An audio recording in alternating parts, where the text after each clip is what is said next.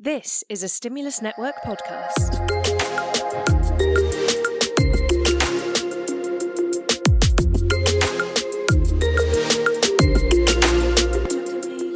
Hello, I'm Alice Gray, and welcome to another episode of Inside the Petri Dish, the podcast that puts science under the microscope.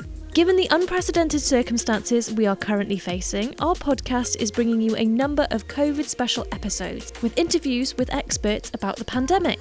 From the Ebola epidemic to the COVID 19 pandemic, Dr. Janet Scott has been researching the long term effects of viral infections. She joins us in this episode to talk about how researchers have been preparing for COVID 19 since 2013 and how she's been researching the impacts of long COVID.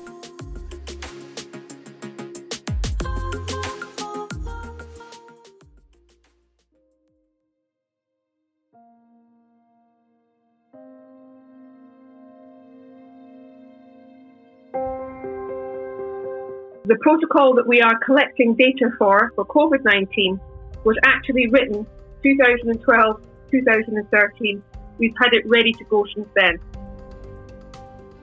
We are preppers, if you like. We spend a lot of time preparing protocols that never get used for disasters that may never happen.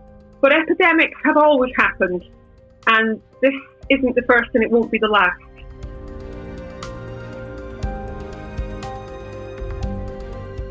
My name's Janet Scott. I work at the Centre for Virus Research in Glasgow. I am particularly interested in post viral syndromes and in antiviral drugs. So, in, in that capacity for COVID 19, uh, I've been looking at what happens to people after they recover from their initial illness.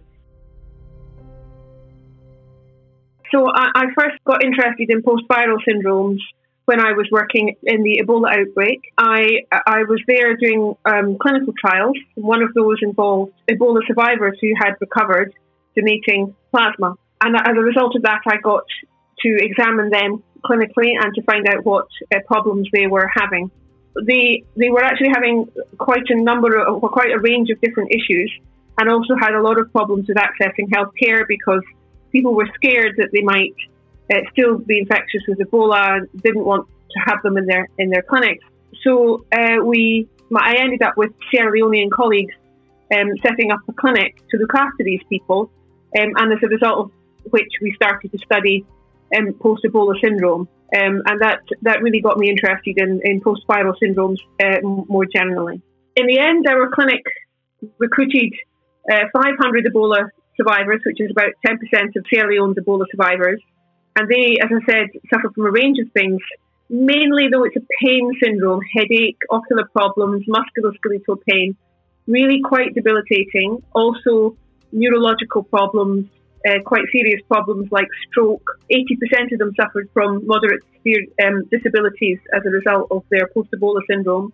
Um, and also, of course, the psychosocial problems, depression, anxiety, and PTSD when back in the UK working here uh, as a clinician and also as a researcher, the pandemic hit us in Scotland. It's obvious for me to start looking at what might happen um, after people recover from COVID. There are a lot of people working on acute COVID, but what happens after you recover?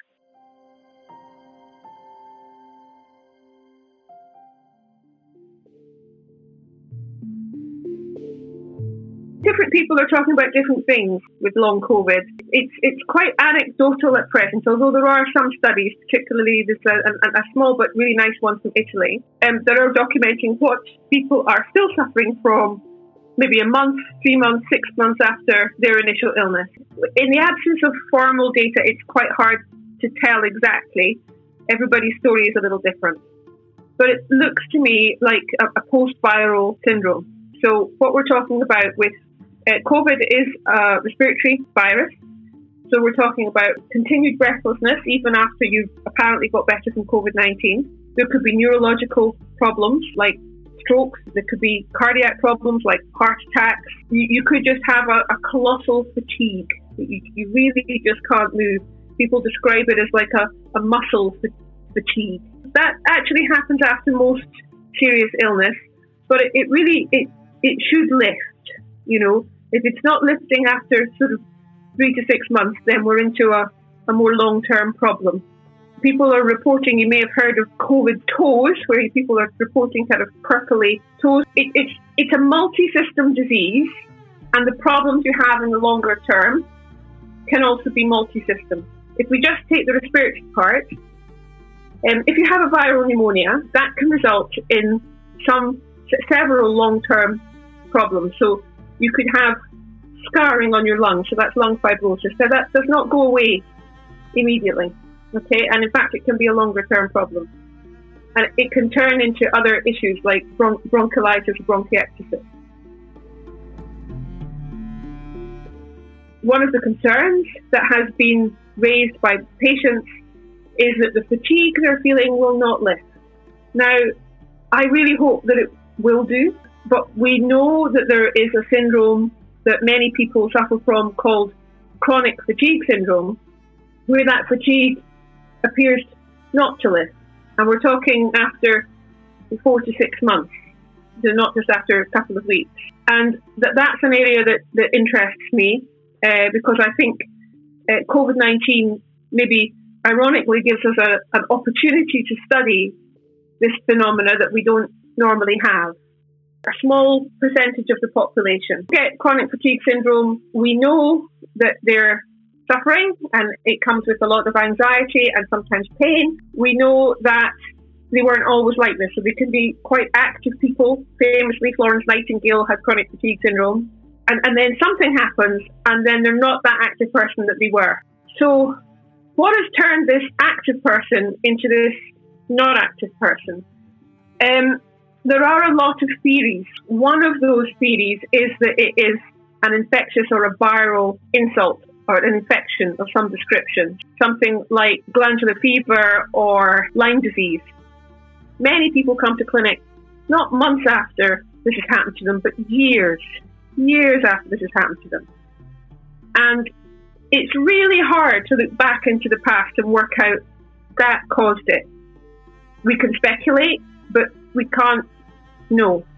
COVID 19, we have so many people who have the same virus that now is an opportunity to follow people up from the beginning and see what percentage of them develop chronic fatigue syndrome. Now, not all long term fatigue is chronic fatigue syndrome we have to look at the, the whole picture. I, I fear that maybe in the anecdotes or on TV, a lot of people are talking about chronic fatigue and lumping all fatigue into this.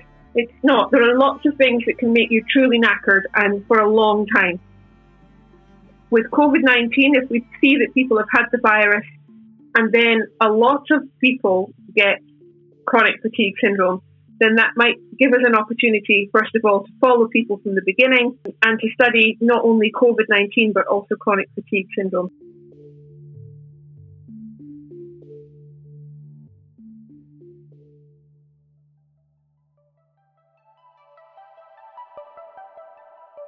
Because of my experience with Ebola, we started off really with our basic outline from Ebola, but it has moved quite a long way from there. The two viruses are extremely different, and the post COVID sequelae is quite different from post Ebola syndrome. We have developed, in collaboration with a big consortium called ISARIC and also with WHO, um, a very short questionnaire just to get a preliminary idea of how people are suffering and how many people are uh, impacted by this. One of the things that can happen after a virus is you can feel extremely tired, your muscles can ache. The last thing you need is pages and pages and pages of a questionnaire to fill in. It's actually quite hard because we want to ask so many questions. There are so many things that people are telling us that they're suffering from anecdotally and on Facebook but really, we, we, we need some data. We need to uh, work out, you know, how many people is this impacting and what are the main issues. But the main questionnaire can be done in under 10 minutes and it covers who you are and, and a little bit about what your initial disease was like, whether you were in hospital, what kind of symptoms you're still suffering from, and it's a, a big list of symptoms, how disabled that's making you in your day to day life, whether you can get up, wash, dress, if you've got problems with concentration, how that's impacting you psychologically, anxiety, depression, how it's impacting how you can get to work. Have you lost your job over this? And how, how fatigued you are, how much pain you're in. We're sending this questionnaire out to, in the UK, to everybody who's consented to be followed up. So there are a group of people who've been already studied when they were in hospital, and some of those people have kindly consented that we contact them after they leave hospital. Almost exactly the same questionnaire is being used by our collaborators in other countries. ISARIC is collecting information about COVID 19 in, I think at last count, 42 countries, 600 sites. I know our Russian colleagues are translating the questionnaire into Russian and likewise in Italy.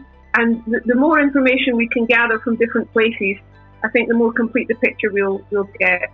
It should give us a, a very brief outline of the main aspects of long COVID. And because we're running it the same questionnaire in lots of different countries, we should be able to see where there are similarities between different communities and, and differences with different communities as well. Um, also, we can target different groups from this. So, for example, if we have people who report that they're, you know, three months after they've recovered, they're still feeling breathless, we, we need to look into that and find out where that breathlessness is coming from and why. The basic questionnaire doesn't give us the real nitty gritty, but it does mean that we can direct people in the right direction. I've actually uh, I've joined another consortium now called PHOSP COVID, uh, which is going to be looking at much more detail at uh, long COVID. All the same information as in the short questionnaire will be asked in this bigger study, but also a lot more information and a lot more samples will be asked blood samples, sputum samples, those types of things. ISARIC is a consortium that was set up actually after the SARS outbreak, I think it was 2009, if I'm not mistaken, uh, which is another coronavirus, so not dissimilar to, to COVID. In the aftermath of that, it was felt that more coordination and more data harmonization so that everybody who's collecting little pockets of data, if we could just put all our data together, we could really make something meaningful. So um, ISARIC was born out of that, and it's a network of research networks. There are ISARIC members all over the planet. So when, when Zika happened in Brazil, the people researching that in Brazil well, were ISARIC network members. And they came to the ISARIC meeting and said, We're seeing this awful thing in newborn babies. And they were able to draw from the help and experience from the rest of the consortium. So we had we've had SARS and we've had MERS, both of them coronaviruses. So um, a group of researchers decided that what we needed was a protocol, a way of tackling a new unknown virus which would collect information about that disease. And we need it written and ready, not that it happens and then you're writing it. So it's written and ready and agreed with all the partners. It's got ethical permission, and then you just mothball it and it's ready to roll. And those are called preparedness protocols. And they wrote the preparedness protocol, the clinical characterization protocol, CCP. They wrote that and it got ethical permission in 2013. So the protocol that we are collecting data for, for ISARIC for COVID 19, was actually written 2012, 2013.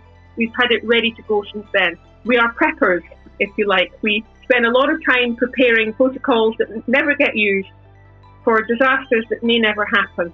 But epidemics have always happened, and this isn't the first and it won't be the last.